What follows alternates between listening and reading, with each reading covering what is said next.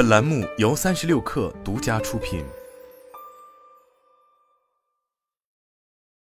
本文来自界面新闻。比起往年六一八、双十一大促时商家数字狂飙的各种喜报，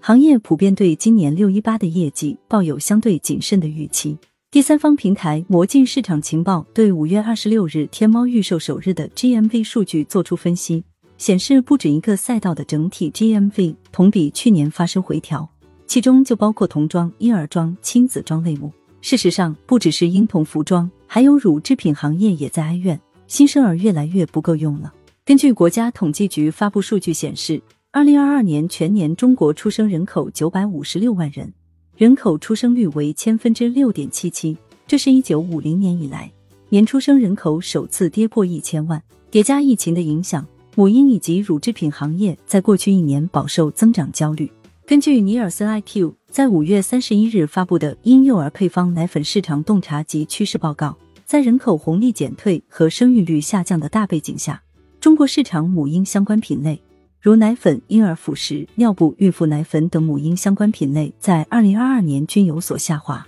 除特殊配方奶粉出于针对婴儿特殊的营养需求，仍在早龄段持续渗透。其中，婴儿谷麦类食品在过去一年下滑最为严重，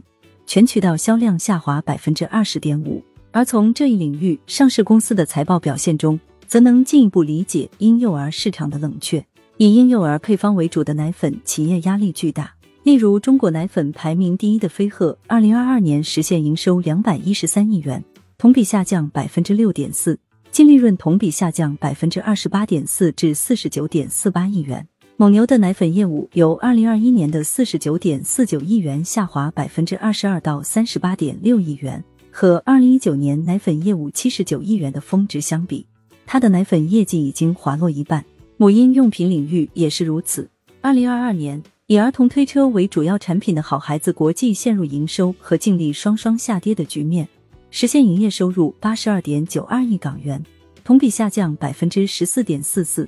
归属母公司净利润三千三百四十八点七万港元，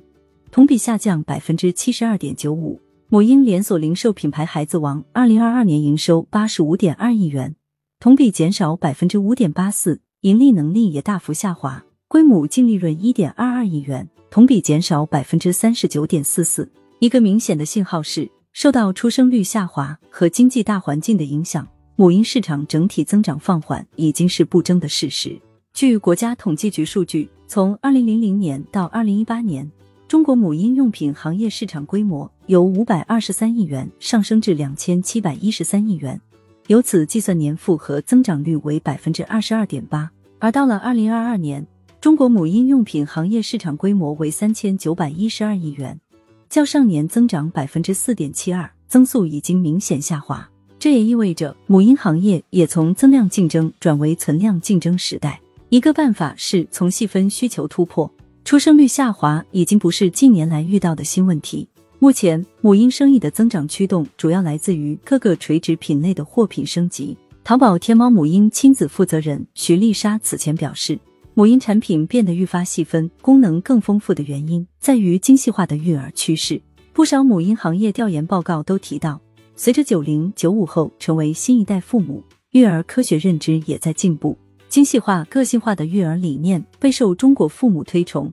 中国母婴消费市场迈入精细化发展。此外，市场反映出的另一个现象是，高端产品更受欢迎。上海证券分析师彭毅曾经提到的一个观点是。中国母婴市场已经进入成熟蜕变期，结构性变化驱动发展，从关注消费人数增长升级为追求善客经济。于是，不少品牌则在细分的同时更聚焦高端产品。这个趋势在好孩子国际的财报中得到了验证。这家老牌童车公司旗下不只有消费者熟知的 GB 品牌，欧洲的高端婴儿车品牌 Cybex 和美国品牌 Evenflow 也被它收购。从其二零二二年全年业绩来看。Cybex 已经成为收入贡献最大的品牌，占比百分之三十九点六，比二零二一年的百分之三十四点九进一步提升。而在婴幼儿奶粉市场，乳制品企业也在寻找对策。当前，婴幼儿奶粉行业面临的最大挑战是人口出生率下降造成的市场总体萎缩。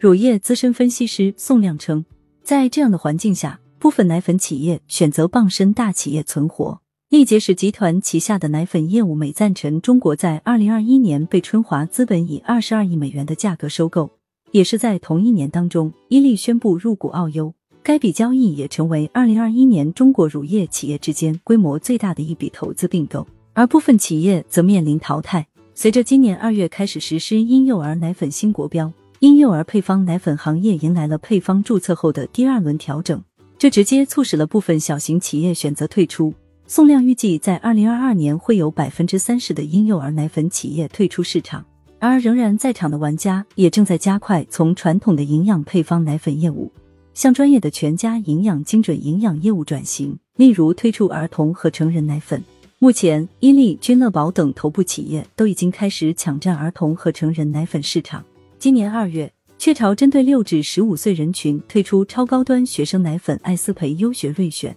主打 A 二牛奶蛋白和全学零段营养。据雀巢相关负责人透露，过去几年雀巢学生奶粉内部有超过一点五倍的增长。而伊利在二零二二年财报中提及，二零二二年 QQ 新儿童奶粉营业额增长翻倍。此外，这家公司还称，虽然新生儿总体规模持续减少，但随着人口老龄化趋势和健康管理意识的增强，成人乳基营养品已成为行业新的增长点。从整体上看，除了进入细分赛道、开拓新的目标客群之外，尼尔森 IQ 的报告中还提到了提升现有产品力的重要性。这家机构通过比较更换奶源、减小包装和打造具有产品力的产品对于市场份额的影响后发现，